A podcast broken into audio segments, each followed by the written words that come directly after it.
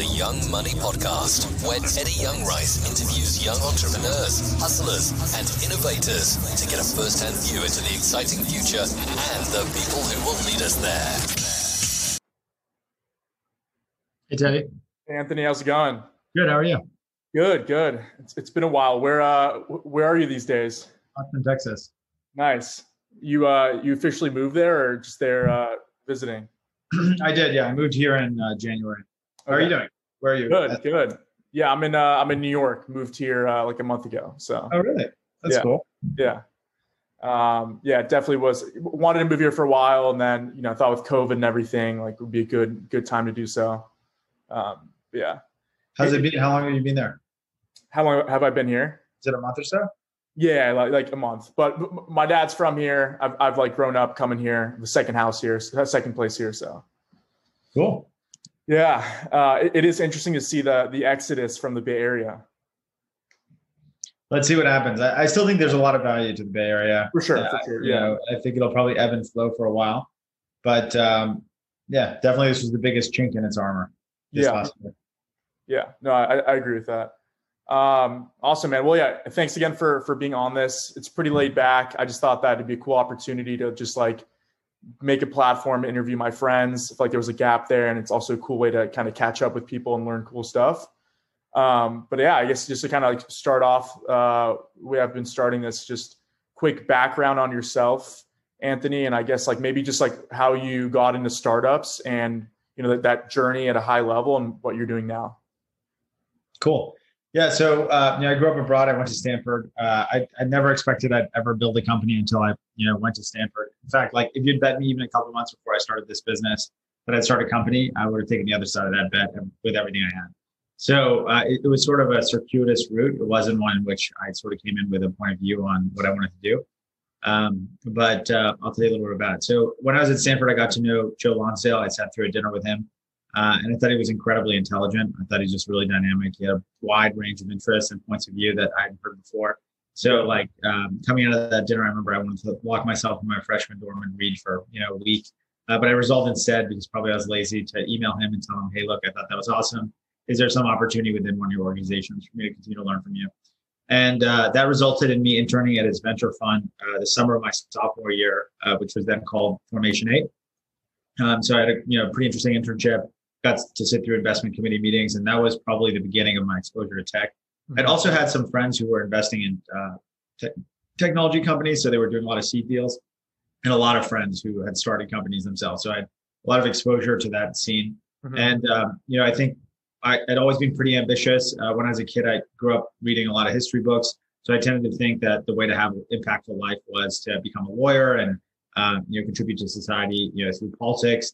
But I quickly appreciated um, that the real opportunity in the year twenty twelve, which is when I started Stanford, was in building technology and, and continuing that whole uh, secular tr- trend around society adopting it. And so after my internship with Joe, uh, he hired me to be his chief of staff. It was my third year of college. So, um, you know, he, he asked me to drop out. I was like one hundred percent down. I called my parents. They were like, no way. So I ended up uh, being in the office three days a week and on email twenty-four seven. And I, and then junior year is my last year of college. So I graduated early and then worked for him for another year through uh, the creation of a firm called A B C, which is what he's building now. And um, yeah, so when we were at A B C, you know, Joe had a lot of ideas around new companies, opportunities. You know, his whole framework can be summarized as, or at least at the time, uh, summarized as, you know, the economy is much larger than people appreciate. Silicon Valley is a fairly narrow focus. Yeah. Uh, there's huge opportunities in the real world that that nobody's focused on. Uh, that you know have the potential to generate multi-billion-dollar platforms and, and build you know game-changing businesses. And so, with that lens, we started evaluating the home improvement market in twenty sixteen. Uh, and you know there was also a lot of um, value being created around online lending. So basically, uh, financial services coming unbundled, new distribution platforms for credit products, et cetera. Uh, and they tended to be really focused on credit card refinancing. So if you look at Credit Karma, Lending Tree, Lending Club, you know, eighty-five to ninety percent of the volume of these businesses is really in helping people who have credit card balances pay off those credit card balances with personal loans. But on an offline basis, there was basically an equally large amount of demand in home improvement, but nobody had figured out a digital channel um, for you know these lenders to access the home improvement market. And so that was the opportunity that really started to get me excited. And um, like I said, I never saw, saw myself starting a business. But uh, the more I thought about it, the more I realized this is one of these platforms that would necessarily exist in ten years, but hadn't been built yet. Yeah. Uh, and at the time, I, I sort of had some ideas around how we could do that quickly. Uh, they were all wrong, of course, but they taught me a lot on the journey there. So I started the business in September of twenty sixteen. Uh, so we've been doing it about four, four and a half years or so. Nice. Great, great overview. And, and, and like, yeah, I remember the early days when I, when we first met and you were trying to explain to me what Shogun, I guess now Hearth, was doing. I was still confused, but it's funny how, how ahead of the time you guys were, you and Joe, thinking through these things. Like, I mean, home improvement, freelancers, uh, embedded finance. It seems like you guys were like on top of it before anyone was, was even thinking about that. Well, I, look, I, obviously there was a lot of work that went into building these platforms, but yeah. definitely now I think everybody's going to understand that fundamentally what's going on is that twenty years ago, all the financial service providers were full stack providers. Yeah. It's like you wanted to go get a loan, you get it from J P Morgan, uh, you know, you go to their branch, uh, their branch would have loans that were funded from, you know, depositors. Yeah. Now it's like, uh, you know, Soros is backing a Lending Club underwriting system that's plugged into Credit Karma, which is getting you whatever loan you want. Uh, so that system has now come apart, and the opportunity is to, you know, put it back together in interesting and new ways. Um, and, and that's really what we're focused on with Hearth. And you're right. Like at the beginning of Hearth, we, you know, we thought of ourselves as a vertical financial service distribution business. Yeah. And we thought we were starting with home improvement, which, you know, potentially we will go into new verticals, build out financial toolkits. Yeah. Because they're generalizable fundamentally. Yeah. Yeah. Uh, but I think at this point, one of the reasons we sort of came out of stealth as Hearth is because we feel like the real opportunity, at least for the next five years, is home improvement. Yeah. And that's where we're going to be focused uh, in terms of what we're building. Yeah, um, that makes a lot of sense. Definitely want to dive into that in a second. And like, I guess like the point you made before about, especially in Silicon Valley, a lot of people don't overlook kind of the rest of the economy and just like all these markets that are underserved, and like just you put a little bit of tech there or you improve one process here. Um, it could be huge. How did you guys start thinking that way? Um, and do you think that you think that more people are starting to like understand that, or you still think that there's a lot of opportunity there? Uh, no, I, I don't think more, more people are trying to understand that. I think I frankly took it from Joe, and I think Joe learned it from Palantir. Yeah, uh, where they, what they were doing is going to massive government systems yeah. and improving them, and realizing like, holy crap, I can't believe that you know the C I A works like this. You know, yeah, you get yeah. the facts, intelligence. Or something like that, uh, and then you know, same with big finance and big healthcare.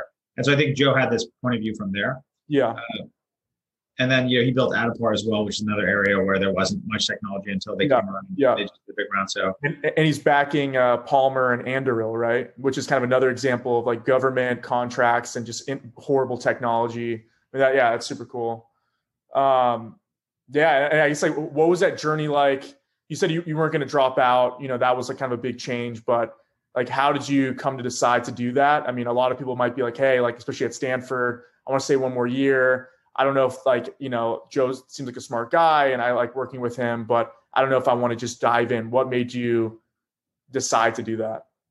Oh, well, first of all, like, I didn't really doubt whether I wanted to work for Joe, just that I thought it was so cool. Yeah. Uh, you know, like I'd never met anybody like him. And so especially being nineteen or eighteen and, You know, yeah. here he was like maybe twenty-nine or thirty at the time, and he built these massive businesses, and he had literally, he's like a fountain of ideas. Yeah. And um, and so I, I didn't really doubt that. And I probably undervalued the experience at Stanford in terms of how unique it was and how um, irreplicable it would be in my life, the rest of my life. And so uh, I didn't really weigh that very heavily in my decision. You know, I was pretty eager to get out and get started. Yeah. Yeah. I definitely can relate with that. It's good to be in, in school, but I feel like you learn more by doing, and like there's a lot of opportunity, especially when you're young, to just go and do it. Um, especially here, because I mean, what people yeah. don't appreciate about the Stanford or really Silicon Valley tech ecosystem is it's, yeah. it's not ageist. Yeah. And that seems like such a natural thing to say, but the rest of the world is super ageist. Like yeah. you don't even yeah. realize how ageist the rest of the world is. Yeah. So the fact that you could be twenty years old and, you know, have a company and, you know, get investors and hire executives is, you know, literally heresy in Europe, for example. Yeah. Or, uh, you know, now it's starting to change, but even a couple of years ago, that was true. Yeah. And, and do you think it's starting to change? I think that the, I think everybody under, like, you know, I think everybody understands that technology is incredibly important, that it's one of the most dynamic forces in society. Uh, and I think that most of the Western European countries are trying to invest more aggressively and trying to replicate what's happened in the U S over the last um, you know, twenty or thirty years. Yeah. So yeah, I, I think it's it's starting to change. Uh, I'm not sure how much it will change or any of that, but it's certainly starting to change. Yeah. I mean, I have a, I have a theory that I feel like that uh, with inflation and just uh, like the competitive marketplace now, people and, and organizations want higher returns. And while startups are risky, their the returns can be really high.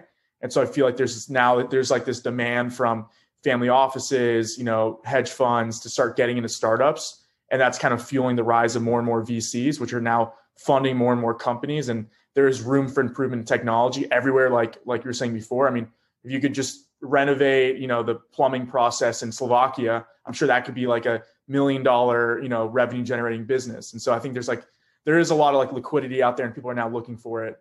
Yeah. Um, basically the way to think about that is that, uh, you know, everything's about the opportunity cost of money. Yeah. And when you have a zero percent interest rate, uh, effectively zero percent, then yeah. everybody takes more risk to get return, right? If, if you could put your money in a bank and earn ten percent, I guarantee you that only one third of the startups uh, that have been funded would be funded. Yeah. So yeah, that's how that works. Yeah. Um, that's super cool. Any, uh, any interesting stories? I mean, obviously like, you know, it's been a couple of years work on your company. Any cool stories or like, uh, inflection points that you guys had that you think were, you learned a lot of insights that most people maybe don't understand or most people maybe hit and then like, you know, don't solve correctly? I mean, you know, every week you probably come across things that are, you know, net is like sort of net new information that you yeah. learn. Uh, in this particular game, uh, you know, COVID was a pretty was a pretty interesting time. I think one of the biggest lessons for me was that we could operate in a remote environment uh, successfully and effectively yeah. uh, across departments, and that yeah. was uh, that's something I never expected. You know, I was probably one of these leaders who was like, "Oh, you know, work from home days, et cetera" Yeah, yeah, yeah. It sounds it all sounds quite you know fishy to me, but uh, but I think the reality is that it's totally functional, and I was probably wrong about that. Yeah. And so are you guys now going to be like pretty remote, flex or hybrid, or what are you guys thinking? I think it'll be, you know, so yeah, there's all, I think it'll probably end up being, we'll have, we'll hire mostly around our hubs, which are San Francisco and Austin. Uh, we'll have facilities in those hubs, but we won't have a expectation around, you know, uh, desk time, if you will. Yeah. Yeah. Nice. Um, yeah. I think that there is value yeah. in dimensionality to a professional experience that's enhanced yeah. meaningfully by being in an office. Uh, and fundamentally, I think trust is more easily built. Like yeah. I think that if, yeah, personally, and maybe yeah. I, there are practices that aren't available to me or that I haven't come across yet. Yeah. But um, so I want to, you know, enable that in certain ways, but I don't think that you can hire the best people by telling them, hey, my expectation is going to sit at a desk for, you know, ten to twelve hours a day, yeah. five days a week at yeah. the time I say you should. Yeah. I think those days are probably gone. Yeah, no, that's a good point. But but I do agree with you though. I think I do think it's a balance. I mean, I feel like a lot of creativity and like honestly, like efficiency kind of comes from in person, especially for like strategy. I feel like it's engineering and like the, the tasks laid out, you can kind of crank on that on your own. But in terms of like a lot of cross like collaboration, I feel like that needs to be in person. Um, you can solve problems faster in person for sure. Yeah, yeah.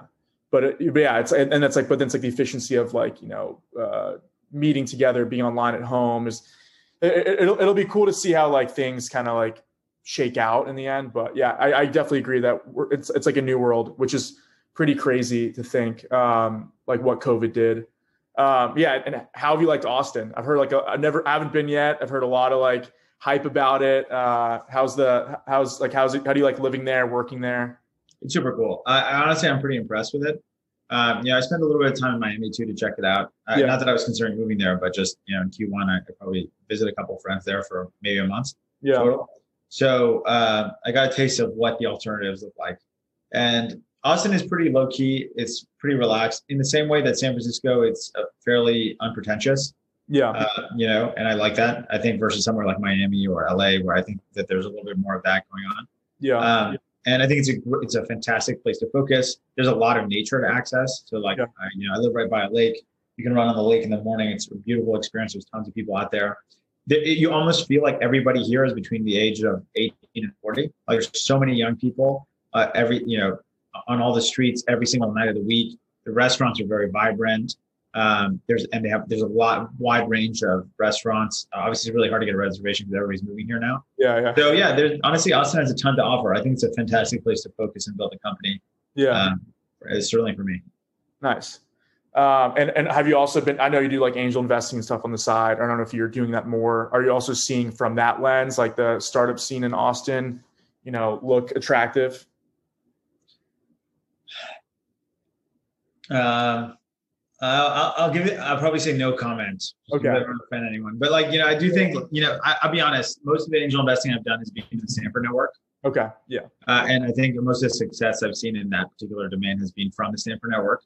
Yeah. So there's probably amazing seed early networks um, that I'm just not plugged into. Yeah. Makes sense. Uh, definitely want to touch on this. I remember a while ago you were telling like Clay and me this, and I thought it was a pretty, really pretty good story that in the early days, you guys had a different pricing model. Um, I think you were doing free, or and you correct me if I'm wrong, but you realized that that if you charge, that there's actually more value, or or it resonated better. Yeah, definitely. Look, I mean, you know, when you're exp- pricing is a really tough concept. Yeah, uh, yeah. To, to master, and I think there's probably really good processes around them um, that that are probably too sophisticated for me or the vast majority of people I've talked to about pricing, because yeah. most founders I know basically are just guessing. Yeah. And then they, you know, when you're running a pricing test, you're, you're trying to just figure out what you can get away with. Yeah. Um, and, and what makes most sense for your business. So in our case, um, you know, we played around with pricing a lot. Uh, and I think we're in a pretty good spot. Like even this year at our scale, we just uh, increased the price by thirty percent uh, oh, so wow. that we could invest more in account management and the product experience and yeah. the product expansion that we're doing. Um, but I'd say like, you know, one of my biggest pieces of feedback to any founder is uh, just keep a super open mind with respect to pricing. Yeah. And then know that, you know, people value free things less than things that they pay for, for sure. People value free things less. Yeah. And and and, and do you think there's an issue where I've heard this when you start out with a free product and then you maybe try to uh, have people pay for it, it does also change the like perception of things versus if you started paid? Yeah, for sure. And um, I mean, at the end of the day, you have to acquire customers. So unless you have a really yeah. strong referral engine or organic source of Uh, acquisition, um, yeah, then yeah. it's or network effect, then I think you need to have at least some sort of revenue generating function inside your product, or else you're never going to be able to expand it. Yeah, no, that makes sense. And like, and and how did you guys even in the early days, like a bunch of Silicon Valley guys, like tech guys, even get in contact with? Because I, you know, I feel like it's it's cliche, but it's so true. Like know your customer, keep getting yeah. feedback, have it be recurring, not one off. You know, know who they are and build that relationship to really understand. Um, how did you guys do that in the early days, given that these were, I see you're working with contractors were your, were your customers, you know, around the the U S, like being in, in Silicon Valley? Well, in the, in the, we used to travel and go visit them and test the product with them and train yeah. their team and stuff like that. Once we had a little bit of traction, I mean, all of the early product market fit stuff happened in person. You know, okay. like I sold the first version of our product uh, to a guy named Stephen Mode at American Way Roofing Exterior. Uh, at a roofing convention in Louisiana. So a lot of that happened in person. Yeah. And then, uh, you know, we try to make sure that even as we expand, we have exposure to the end customer, yeah. which is which is really important and really hard. Yeah. Uh, you, yeah. you know, it's so easy to get wrapped up in all these aspects of building companies yeah. that have nothing to do with the customer. Um, but we try to stay disciplined around that, especially in the product team. Mm-hmm. Uh, like I know for our engineering team, uh, there's a long period of time where every week an engineer would Each engineer would listen to at least one customer success touch point with the customer, nice. uh, especially around a product that they're that they're engaged with or, or yeah, built yeah, themselves. Yeah. So I, I think that that's that's that's important. And yeah, we probably didn't do a good enough job that earlier. I wish I had done that earlier. Like early in the very early days, yeah. I used to get in fights with my team because they're like, "We need to go talk to customers and yeah, yeah, yeah. understand and empathize." And I was like, "You guys, like, this is all stuff like from like the design school. You know, you don't need, I don't need to talk to anybody." Yes, yeah. yeah. I was telling people like, "I don't need to talk to I don't need to talk to somebody to understand that like you know Americans want loans. Like this is America. Yeah, you know, yeah, massive yeah. industry for loans. There's tens, hundreds, trillions of dollars of credit outstanding. Like you know, I need to go you know understand that."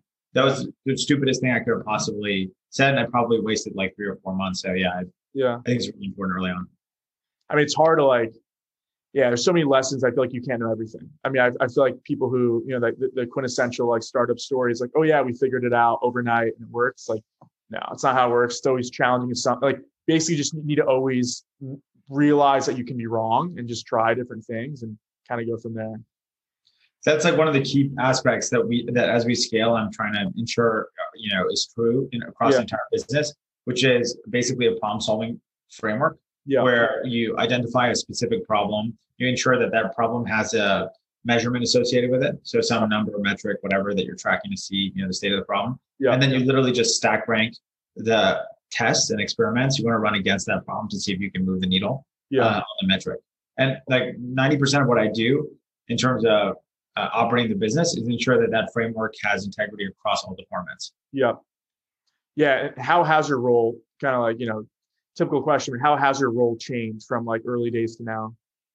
Uh, well, I think that since we raised our Series B, it's been much more focused on hiring and recruiting. So I probably okay. end up spending like now forty or fifty percent of my time trying to find the best people to work with and, yeah. and then convince them to work with us. Um, so that's, you know, that's probably new just because we're, we're expanding pretty aggressively.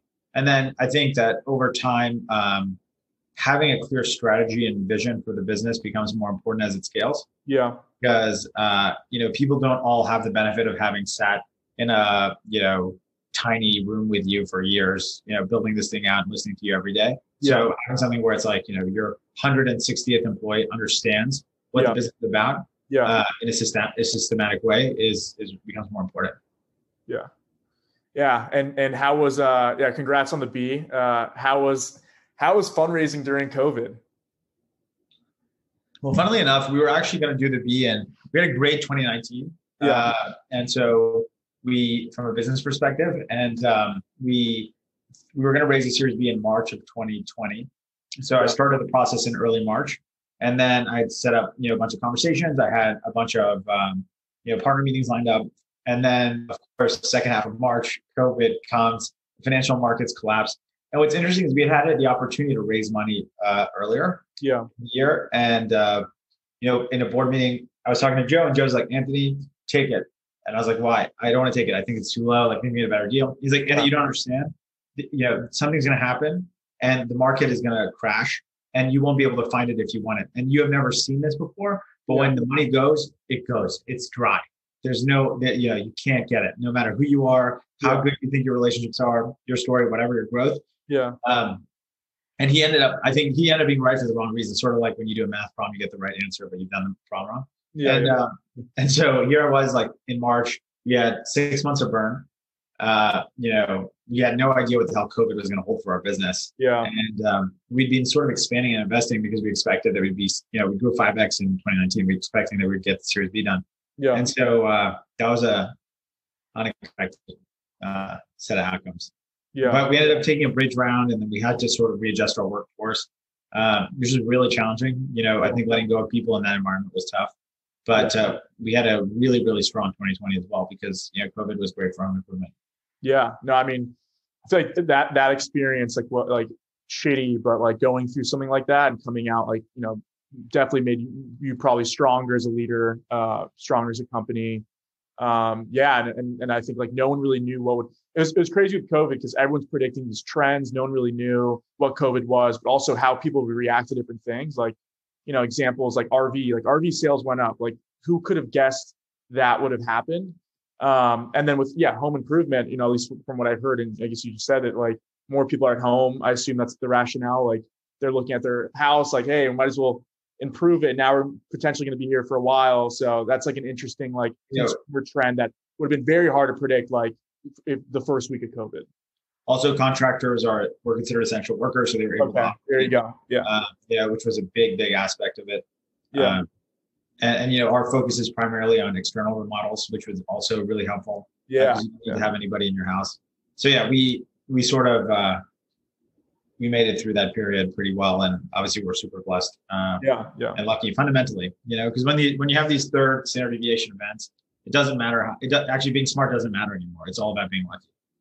And were there ever any points where you're considering like pivoting potentially part of the business, or was it just like, because I know some business completely pivoted. Uh, like, I had a couple of conversations about potentially selling the business when we had six months of runway. Okay. And, uh, you know, it was, sec- and all our, and literally partners would call me and be like, Anthony, we think your business is great.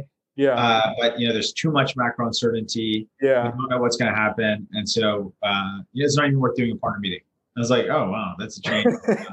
Yeah. That's a change of tune. Yeah. Um, Thanks, so yeah. man. Yeah. I, I thought we were getting a beer, you know, a month ago. Like, uh, you know, because before they, when they're trying to bait you into these partner meetings, like, we're so excited. Like, yeah, yeah, yeah, yeah. And then, uh, yeah, then that stuff changes very fast. It's good to know because, uh, you know, lots of crazy stuff happens. Yeah. And I feel like one, one huge duty of, you know, of yours, uh, being C E O and being co-founder of a business is fundraising. Sure, you could talk for forever about that, but any any insights you gained on that, like that process, that, and maybe even like the venture capital market today, because they're kind of linked to like like what you learned and maybe how you would approach it. Uh, yeah, I think people really care about, especially early startups tend to spend more time on about you know thinking about the initial implementation of their product and strategy, and less time thinking about the ultimate consequences in a decade of their business. Yeah. And I actually think that, uh, you know, I've had a lot of friends start companies and I helped them advise them and putting together their seed rounds. Um, and uh, I think investors care a lot more about the latter than the former. And that's pretty much true, I think, until you're like C, you're Series C. You know, obviously when you have A and B, you have metrics, and your metrics need to demonstrate that you're, you're confident yeah. in the business, that you're capturing a meaningful opportunity. But ultimately what people want to invest in is they're game-changing technologies that have, you know, the appetite for an entire industry.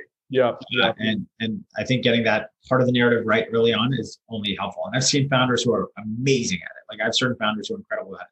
The other thing is being really intentional about the process. Uh, the more reactive you are in the process, the less leverage you have in the process. So I think you know setting the terms and the dynamics is has a huge effect on the outcome. Yeah, you know, like I always think like substance and form.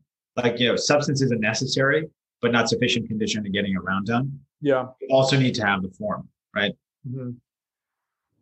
Yeah, that, that's definitely true from my experience, from what I've seen from other people too. Yeah, so it's kind of like early days, long, it's like vision, long-term thinking, and, and based on the economics of like a fund, you need to be ten X, you need to be a billion dollar company, or at least have a chance at it. one hundred percent. Yeah. Right, because like these investors make so much money from, uh, like, you know, it's crazy because I never had a huge personal uh, seed check that like became like a you know a massive company. So I hadn't really seen it for myself until fairly recently. Yeah, where I, where I had a company that I I was a you know very early check in their first round, and uh, then the, you know that did very very well since. And I, that's when I like it really clicked for me that the economics for these guys is really like they need one person to have a hundred X. Yeah, and that takes care of them for the rest of their life. Yeah, yeah, yeah. You know what I mean? So you want to be that option for them. Yeah. And it's like, you'd have to, yeah, if you don't think about that, I mean, it makes, you know, you could, you could write it down, the math works out, but if you don't think about it, it's like not intuitive to think that like, you just need one big winner, you know, like, and everything else, yeah, checks out. But yeah. And, and what was that company, or if you can, if you can say that you, you invested in? They haven't yet, uh, they haven't yet sort of uh, publicly shared the results. Okay. So I can okay. say, yeah. Yeah, no problem. Um, it's, it's an awesome company and great people. Yeah. Yeah. Um, Yeah, I mean, do you think do you think the investing market's change? Like, so I like a couple of theories, like investing market's changing because V Cs on one end, on one end, businesses don't need as much capital as they used to. So like pre-seed to, to seed can kind of get you pretty far. And you can now raise from like equity crowdfunding. You can now do friends and family. You can now get celebrities for distribution. Um, you know, imagine getting somebody in like a certain industry for for your company. It's not a V C, but like literally will be, you know, strategic and give you all the, the marketing and brand awareness. Um, and then also on the other, on the other end of that, like now you have like Tiger Global and these big hedge funds getting in who can give capital like that. So there's basically no process and kind of like it's squeezing V Cs. Do you think that, and then another, another thing too, which I think is pretty like fascinating in my opinion is like um, liquidity potentially might change with like Carta X and the ability to like have a private market for, for equity share um, of like startups. Correct. Forget about that. I mean, Carta X is probably a really relevant paradigm shift, but the, the real thing that limited founder liquidity, early investor liquidity, early employee liquidity was a culture against secondary. Yeah. And that's completely gone. Yeah. Like it used to be, even when I started in V C, it was like yeah. you know, this unknowable thing, like that's heretical to take money off the table if you're an early yeah. employer or founder until the company goes public. Uh, and all those pretensions have evaporated entirely. So uh, the other thing is, why do why do you think that is? Uh, because you have the one growth, you have the golden goose the global economy if you have a growing technology company. Yeah. You know, so, and I think twenty twenty accelerated all of that. So people are only smarter to that fact. And so uh, if you have a really exciting business that has high margins, growth, and then tons of potential that you've executed on successfully, then like you are the, you're really in the driver's seat as far as mm. what the terms are. Um, yeah. And even though businesses need less capital, you know, entrepreneurs, you know, have no shortage of ideas for how to deploy capital. So, and then there's also this competitive dynamic amongst entrepreneurs where it's like, even if you don't need money, you know, your friend, you know, raised it, this, and, and so you kind of feeling now, uh, you know, less accomplished. And so th- there's all sorts of dynamics like that that drive this market. It's pretty fascinating. Yeah. Yeah. Those are good points. Um, yeah. One other question around like the product. I mean, when in the early days when you guys were, were trying to get feedback, there wasn't really something similar out there. I mean, there was like lending, but there wasn't something like specialized like this. And that was also had like a, you know, better technology. How was it? Because I feel like there's different approaches with startups. Obviously zero to one is like, you know, the, the ideal they say, but like, there's also um, argument for building something similar that's just better. Um, and so you can actually just take advantage of like existing, like you don't need to worry about, you know, customer acquisition. There's processes that you can copy from other companies, but then you have some other piece that's, that's new. And that's what kind of drives it forward. How did you guys like, uh, how were you able like to sell and like really get feedback when your product seemed like it was a new thing? Well, so basically the, the core invention, if you will, yeah, that term that led to our early growth was that we enabled small business contractors to offer financing when they couldn't before. Yeah. So contractors could offer financing before us because there's these large companies like Green Sky, Wells Fargo, Synchrony. But the way that those companies work with contractors is they front the money to the contractor. Yeah. So they had underwriting criteria for the contractor. They had to have a million dollars of revenue at least. You had that three years in business, audit financial statements, all sorts of stuff, which the yeah. vast majority of S M B contractors don't have. Hmm. So eighty-three percent of contractors are four people or less, right? Yeah. So the market was smart to the advantage from a point of sale perspective of offering financing, but yeah. they just never had a product that could work with them. Why, and, and why were those terms so like stringent? I mean, was it b- because of like risk back then? Like basically, did risk tolerance get better now? Or was like there now more data to support giving like loans? I mean, what changed? Our, our, our solution originates directly to the homeowner. Yeah. So the contractor doesn't actually touch the flow of funds okay. until after the contract signed and then at the homeowner's discretion. Yeah. And so as a consequence, we circumvent the process of underwriting the contractor. Interesting. Whereas in the case of these large other companies, they're yeah. fronting the money to the merchant. Yeah. So, you know, there's some regulation that ties them to that project, first of all, but more yeah. importantly, um, you know, they need to make sure that whoever they're funding that eight thousand dollars or ten thousand dollars to is going to actually get the project done. Isn't going to just go to Guatemala or something like that. Yeah. Yeah. And so we, so that's how we got around it. And and look, we stumbled into that. Like we were in a roofing convention in Louisiana after having failed at about, you know, a thousand experiments for the last year and a half. Yeah. When we, came up, when we sort of finally landed on this particular model, and then it took off. Like in the first contractor, in the first year, we acquired a thousand contractors, and you know we did like ten million dollars of loans, um, yeah. and we were pumped because, and you know we didn't necessarily foresee that happening. Funnily enough, uh, so I sent a weekly email, which you probably remember or know about. I sent a weekly email uh, to my team every week, just with what's going on. And before we went to this roofing convention, I wrote a team uh, email being like, "Hey guys, really excited about this convention. By the way, I just want to set your expectations. Probably nothing's going to happen. Probably yeah. we're going to fail at what we're doing, but we'll learn something and we'll keep moving." And that's like sort of the culture of pre-product market. You got to be yeah. experimenting. Yeah. I was like, literally, I almost, I like literally wrote words. I was like, it's not like we're going to discover something that's going to unlock this insane growth business and we're going to ride for, you know, a couple of yeah, years. Yeah, yeah. Because, you know, we had tried so many things unsuccessfully that I figured like that was the right way to manage my team. Yeah. And of course, finally, when I learned that lesson is when we actually unlock something valuable. Nice. So you like you like like anti-jinxed yourself. Exactly. Yeah. Yeah. No, but but but but that is no. I like I think that's uh that's good to hear. You know about setting morale and like realizing that like things take time and it's all about experimenting and like a lot of failures. But you know that's the as long as you're learning each time and like taking something away from that and actually and maybe not spending too much time on something that's not working. I think that's like that's the right approach. I think it's. It's the hardest. Yeah. The hardest problem I found in building a company is deciding yeah. whether to pivot. That yeah. is the hardest. That is the hardest problem that I've seen. Yeah. And um, yeah, it's that's that's super tough because there's there's no signal. You know, it's yeah. all judgment, and you don't know if you're wrong. And so yeah. um, that that is really really a tough one. And yeah, I would say like everything takes way longer than what you expect. Yeah. The, the biggest piece of advice I give all the, you know, start, startup founders who are in an earlier stage when they're just kicking things off is like, go and figure out all the assumptions embedded in your strategy. Yeah. And then make, try to test them as soon as possible to de-risk, you know, uh, because most of what happens is that you have some assumption embedded yeah. in your strategy that's completely wrong. Like in our case, we were trying to market uh, the loans on top of marketplaces like Home Advisor, Engines, et cetera. Yeah. And we were saying, okay, they got tens of millions of users. We'll convert fifty basis points to them, and that's going to be the business model. Yeah. But we actually converted, you know, fifty basis points to fifty basis points. So what we thought we were going to have a ten million dollars business, we had like five thousand dollars worth of revenue. Hmm. Yeah. Interesting. And, and and how did you guys do distribution? I feel like that's another piece. Because, I mean, you guys are technically consumer. We're B two B two C. Yeah. yeah. And uh, yeah, we look, we have a we have a seventy or eighty person sales team here in Austin. Okay. That's a combination of inbound and outbound sales. And so uh, you can't get on our product without talking to one of our sales reps. Mm-hmm. And so we have a we have a multitude of channels that feed the inbound, and then we have an outbound that's basically canceling um, contractors all over the country. Yeah.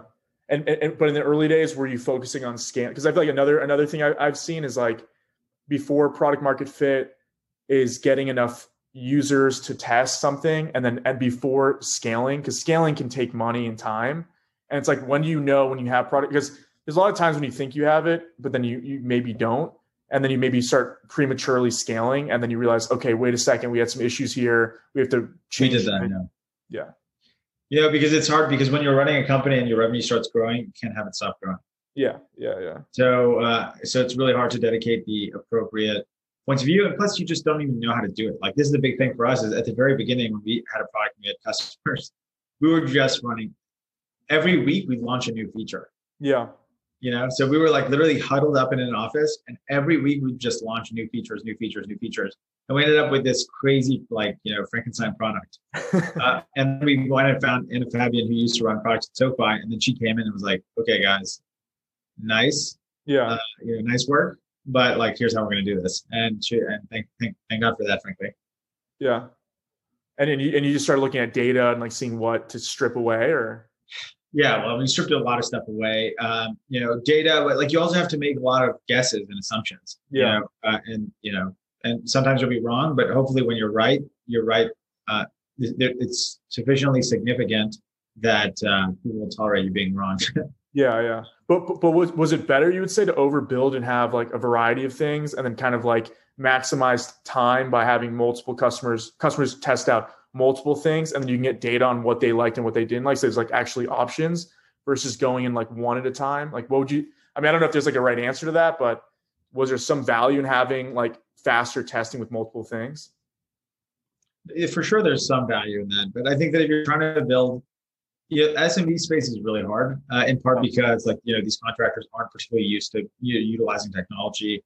Uh, in many cases, they've never offered financing before. So there's a lot that goes into making them feel comfortable, introducing yeah. that into the end of their funnel, you know, that like last part of their sales process. Yeah. And so I think being super intentional um, and developing products, you know, uh, from starting with customer interviews, surveying, need finding, then yeah. testing, wireframing, then building, I found is like a much more successful and predictable strategy yeah. than having an idea and then building it and then testing it. Yeah, that makes sense. Um, no, I definitely will say, uh, once again, like super cool space that you're in. And I mean, S M B space, freelancer space. I mean, I feel like that's, just con- you know, it's growing. Um, um, you know, it's tied to real estate. Real estate's always growing.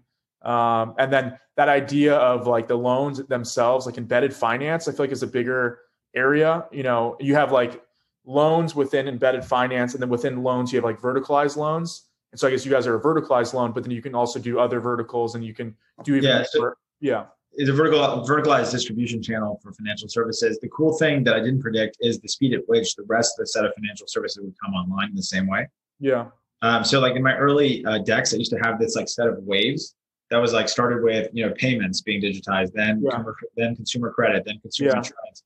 Then my, like the next wave that I'm super excited about personally is commercial insurance. I think, you know, there's one hundred forty-seven billion dollars spent on commercial insurance distribution in the U S. Commercial uh, insurance? Yeah. So like literally buying general liability, workers' compensation products, and the distribution mechanisms have been yeah. the same for fifty years. You know, it's clear that that's going to become, you know, a huge area of opportunity for technologists. It's the next frontier. But even like, you know, Stripe Treasury, like game-changing product. Yeah, right? we can yeah, yeah, yeah. I mean, Stripe's crushing it. I mean, and also this, I mean, similar to you guys, once you get your foothold with one good product and like like a Trojan horse horse approach, and you have a utility and you get customer base, then you can start adding on more and more products that that supplement them and like go horizontal, or I guess go vertical. Um, and then you can also then get that product itself and then make a clone of it and make it like for a different vertical, go horizontal in that case. Um, but yeah, I mean, I feel like Stripe's just been like crushing it because like you use them for payments, then you can use them for, or use them for incorporation, then payments, uh, taxes. Now they're now doing H R. I mean, they're doing like everything. No, I, th- I think it's going to be a huge company. I mean, obviously it's already a huge company, but I think yeah, it's yeah, yeah. a lot of potential. Yeah. And, uh, I think what they've done a really good job at is, you know, most of the people I met from Stripe are really smart, and I yeah. think they've managed to keep that um, true for a long time. And if you look at a lot of these great companies like Google, even Palantir, yeah, you know, these are the companies that are able to continue to retain top talent. Um, you know, even Coinbase, I think one of the things I learned from from them is like they just kept a super high uh, standard for all their hires. And yeah, yeah, no, it's true. Um, there's like this analogy in the consumer world, which I've heard before, which is like, a lot of businesses were just Craigslist, but they like carved out a piece of yeah. Craigslist. Is that similar to like kind of the finance stack, and it's just being like broken up? Because and then and then you could then get that and make a you know vertical, like a specialized solution or a general solution. It seems like pretty similar. Yeah, look, I mean, I think that that's that's what's going on, and I think that the huge financial institutions are are going to end up being just basically reduced to capital, like balance sheets. Yeah, because that's like the one thing that you can't really compete with as a startup. Um, and then, you know, the rest of it, like the distribution mechanisms, the underwriting, the systems, et cetera, are going to be provided by third parties. And that'll be true across all financial services, whether they be credit, insurance, banking. Yeah. Um, it's going to be pretty interesting. Yeah. It's also cool. Like you think about with like startups, I mean, people kind of forget, like choose a business that makes money, like end of the day. And yeah. I feel, I feel like if you choose something that has like a huge market, obviously a, a huge T A M or whatever, but more, more importantly, it's tied to an event that happens frequently and it's valuable. Money is a great example of that. High tran- high volume, high frequency, you get like a little piece, you know, you get involved in that, it's, that's massive. So I feel like with, you know, fintech, you know, that's, it's good to think of like market first and then kind of go back to see like, okay, is there even like money enough? Is this like kind of worth it? Um, totally. One, one of the frameworks on that just that I found is helpful is yeah, like basically yeah, yeah. the closer you are to the stream of funds, the more valuable your business is, right? That's why you have like, you know, banks tend to be, uh, pretty valuable, and a bunch of other, you know, there's, there's lots of extrapolations you can make to. So clo- closer you are to the source of funds, you said? Just the flow of funds, really. Or the flow of funds. Okay. Yeah, no, I definitely agree with that. And I guess like it, it, it can't be an apt conversation about fintech without like crypto. What are your thoughts? What are your thoughts on that uh, in general? And then maybe even like in terms of like Shogun and your business. Um, well, I think that it's going to be a while until DeFi becomes sufficiently, uh, you know, generalizable, really. Yeah, I think yeah. like DeFi plus, you know, broad adoption of stable coins would be an interesting plugin for my product. Yeah. Um, and th- that'd be really exciting. And I think it'll happen, but I think it'll take a couple of years. Uh, as a general rule, I think that crypto is going to, is a secular change. I think it's going to completely upend most of the core financial systems, mm-hmm. um, that undergird like, you know, the global order. You know, yeah. So basically, I'm very bullish, I would say. Uh, and I think that, you know, you have these spasms and these market hypes and these hyperbolic trends in price. And I actually think that that's a feature, not a bug. Hmm. Uh, I think it's an adoption feature. So it's just adoption happening in different waves. Yeah, exactly. Well, I think that the price movement usually attracts like a whole new set of people. Yeah. And then they can understand the technology. And so what you've seen is that, you know, over the last couple of years, you've had like a massive increase in new addresses, you know, yeah, yeah, yeah. crypto. And then I, I, and I, I think that the world is still run by people who are over sixty years old uh, yeah. in committees. And so I think that they really don't get it. Like they have no idea what's going on. Yeah. As far as it's concerned, they can't tell the difference between Dogecoin and Bitcoin and all this stuff. Yeah. And so I think it's going to take a while because there's this massive institutional structure that it's rubbing up against. Yeah. But ultimately, I think that it's going to be a foundational part of the future, and I think to the detriment of most of the incumbent institutions. Yeah, no, I, I, I agree with it. It took me a while to kind of like, because there was usually when there's a lot of hype around something and people can't fully explain things. Like I feel like the the like the the the research or like the understanding of the actual technology was like moving at a pace that maybe like the, the adoption was in, in, in the right circles. And I, and I will, I will agree with you on the point of like, it's a good point around like the, or at least like the waves, different people trying it, like reflecting the different prices. In the early days, like twenty seventeen, when I first like caught wind of it, it was a lot of smart people, Silicon Valley, all hyped about it. Um, but it wasn't, so the adoption was higher because I guess they were more educated and like there was more of like um, information asymm- asymmetry a lot with that. Um, but then now over time, it's getting more and more adopted, and that's changing too. Well, I, you know, I have, I have a sort of set of beliefs around how this, you know, evolves, what triggers it, and the timing. Yeah. And so I think we're in one of these cycles. Um, I think, you know, I gave, I did a little panel at Stanford a while ago uh, with one of my old professors, and we talked about crypto. And he asked me, like, what do you think? And this was probably in twenty eighteen or something. Yeah. And um, and I said, look, my simple rule for crypto is when everybody thinks it's a good idea to buy crypto, it's probably the right time not to be buying crypto. Uh, and when everybody thinks it's the stupidest, craziest idea to buy crypto, then that's the best time to buy crypto. Mm-hmm. And you know, I've basically applied that over the last couple of years, and I think, you know, so far it's been it's been quite a quite a good strategy. Uh, you know, Silicon Valley venture capitalists always tell you like, go where all the smartest engineers are going. Yeah, yeah. Created. And dude, for the last five or ten years, like a lot of the smartest people in yeah. Silicon Valley have been working on this stuff, and they've been so un like anti. establishment, if you will, like they've been completely unembraced by Sand Hill. Um, so, you know, I think it's a funny example of them giving advice that they don't take themselves, but, uh, yeah, you know. Yeah. Well, no, I, I, that, that's a great point. I mean, um, but I think, I think you're now starting to see like Andreessen. I mean, all, all these V C firms are now starting to develop their own crypto funds specifically and like get more involved in it, but. Totally. Plus they own like, I think ten percent of Coinbase or something insane like that. Yeah. Yeah, so Andreessen was one of the firms that was pretty good. Yeah, yeah, yeah, yeah. I should say pretty good. It feels like a huge understatement given that. Yeah, event. Yeah. But um, yeah, there there are great firms that have focused on it. One of the ones I'm really excited about is a Paradigm, which is uh, one of the co-founders of Coinbase started a fund called Paradigm, Fred, and um, I think it's going to be. I think I think he's a genius, and I think he's going to. You know, that's going to be one of the most important companies, funds uh, of the future. So yeah, there's a lot of really cool stuff in crypto. I'm a big bull. Yeah, yeah. And is, is Paradigm a fund or a company or both? It's a it's a fund, but not in the traditional sense, just because they have a particular ethos around how they do things. And um, I'm just extremely excited about that and follow what they do pretty closely. So I just think, you know, the future will be very interesting. I think crypto will be a huge part of that. Basically. Yeah, yeah. No, I, I definitely agree. And that's. And I think it'll be cool applications. And I mean, the cool thing about it too is it's getting it's getting more and more abstracted. Where I know companies now they're like A P Is, no code, where they can integrate, you know, blockchain technology into existing products. And I think that's going to like make the adoption better on the, like the enterprise and like developer side. And then like I think the consumer side's coming around from all this like uh, fast money and you know like the volatility of of of them and creators getting like pushing it. Um, you have kind of both sides kind of like catching up. Yeah, I think one of the most interesting things going on right now in that space is obviously "quote unquote" China crackdown. There's been like you know one hundred yeah. China crackdowns. I was looking yesterday. There's like articles from twenty thirteen saying China's cracking down on Bitcoin. So it's like clearly, you know, even China can't crack down on Bitcoin. Like this yeah. is something that is outside of the realm of things that states can yeah. control. And yeah. It's a, yeah, it's a no, secular I, change.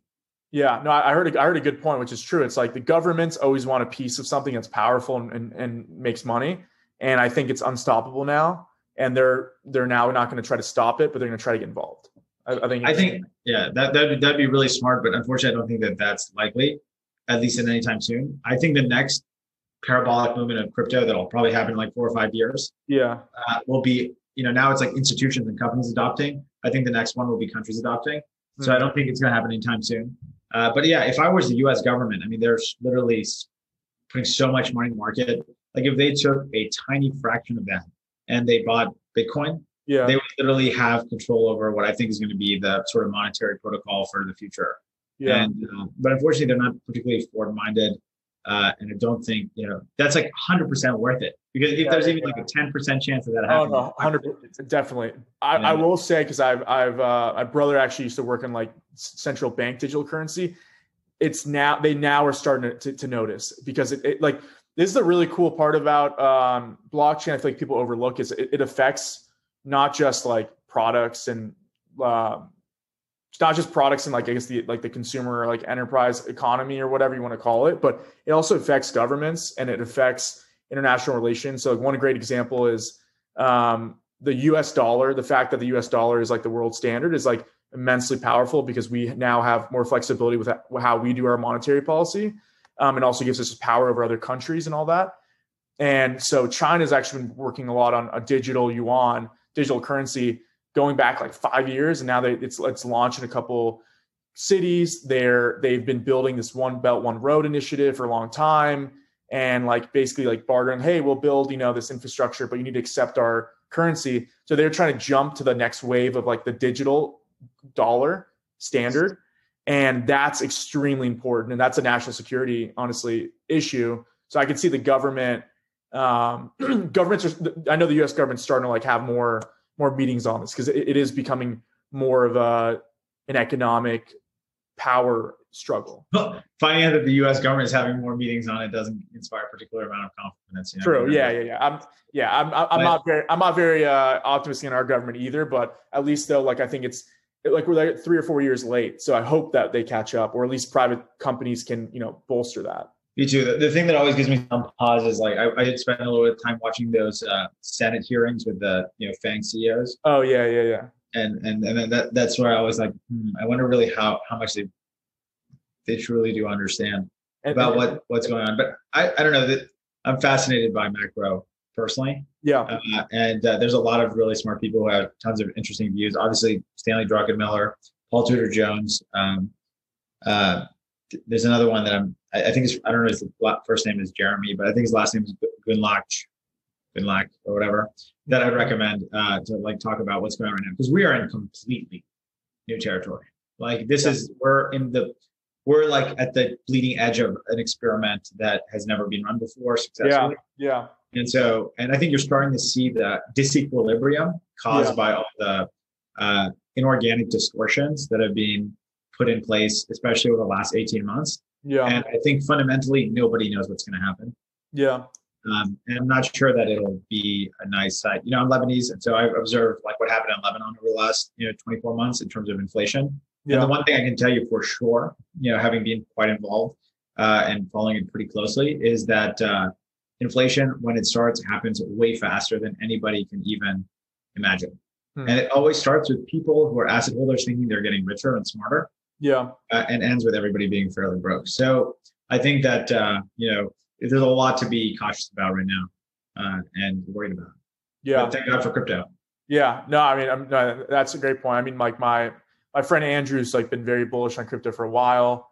He thinks that it'll get to the point, and this is like where, once again, I, I, I love, you know, the kind of more macro impact of this as well, like where it'll be at a certain point where um, governments will need to, basically we're kind of with like blockchain technology, you're kind of stripping away power from governments in the form of the economy in a way. And so now like now the governments will potentially need to compete with each other based on like better economics.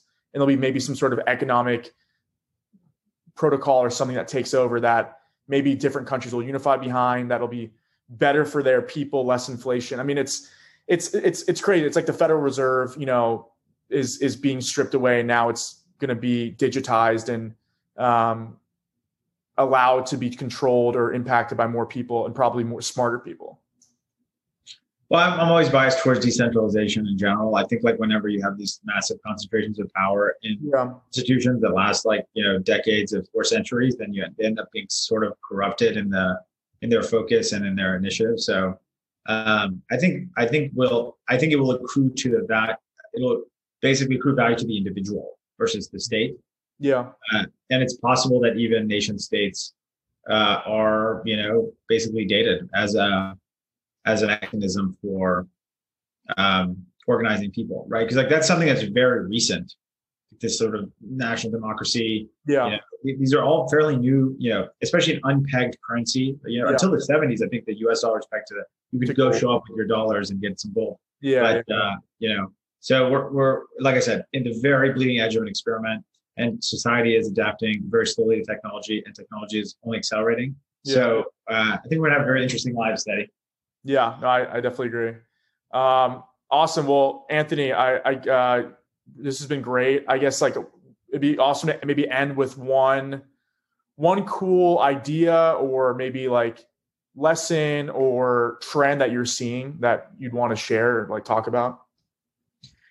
Yeah, I, I just say like, you know, um, people always talking about like, oh, what it, and, and who knows, you know, we're early in our, I think, history and there's a lot to be determined. Yeah. But uh, I, I just say like the one thing that served me best on the path here and that I've observed to be the case across the board is, you know, nothing is more valuable in this pursuit than perseverance. Like, and perseverance is, I think, derivative of like uh, you know, how you're organizing yourself, how disciplined you are around yeah. exercise, meditation, sleep. Like these things are actually fundamental to winning this uh, over and sprinting, um, you know, this marathon basically. Yeah. That's an indeterminate amount of time. I think a lot of people think like how smart you are, how well connected you are. Yeah. None of that stuff matters because you're going to get punched in the face uh, many, many times. And so like the, the real difference is whether you acquiesce. Like there are plenty of times where uh, it got really, really hard. Yeah. And, um, I, and I think that a key reason that we've been able to accomplish what we have, even though it's relatively small compared to what I hope we're going to accomplish,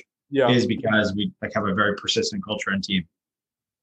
And and where did that that that spirit of persistence come from for you? I think for me it was, you know, we, like I said, pre-product market fit. We last we did like a year and a half of just yeah. iterating a bunch of stuff that was failing, uh, and then seeing that, you know, at one point my whole strategy for the business was show up every day and do whatever you think is the smartest thing to do on that day. Yeah, and literally because I didn't know where things were going, and everything was like you're like so deep in the water that you don't even know if you're going up, down, sideways. Yeah, yeah. You know? uh, so. Uh, and, and, and seeing that pay off was the most important lesson yeah. for me in terms of understanding what it takes in terms of dedication to get anything done. Yeah. Uh, I'm so grateful that I saw that because yeah. a lot of, I have great friends who are, have gone on to build other companies, but in their first company, they spent seven years. Yeah. They never quite figured it out. Yeah. And it yeah. got popped out, you know, seven years later with, you know, basically an L yeah. and, um, that sucks. Right. So persistence can cut both ways. It's a dangerous thing.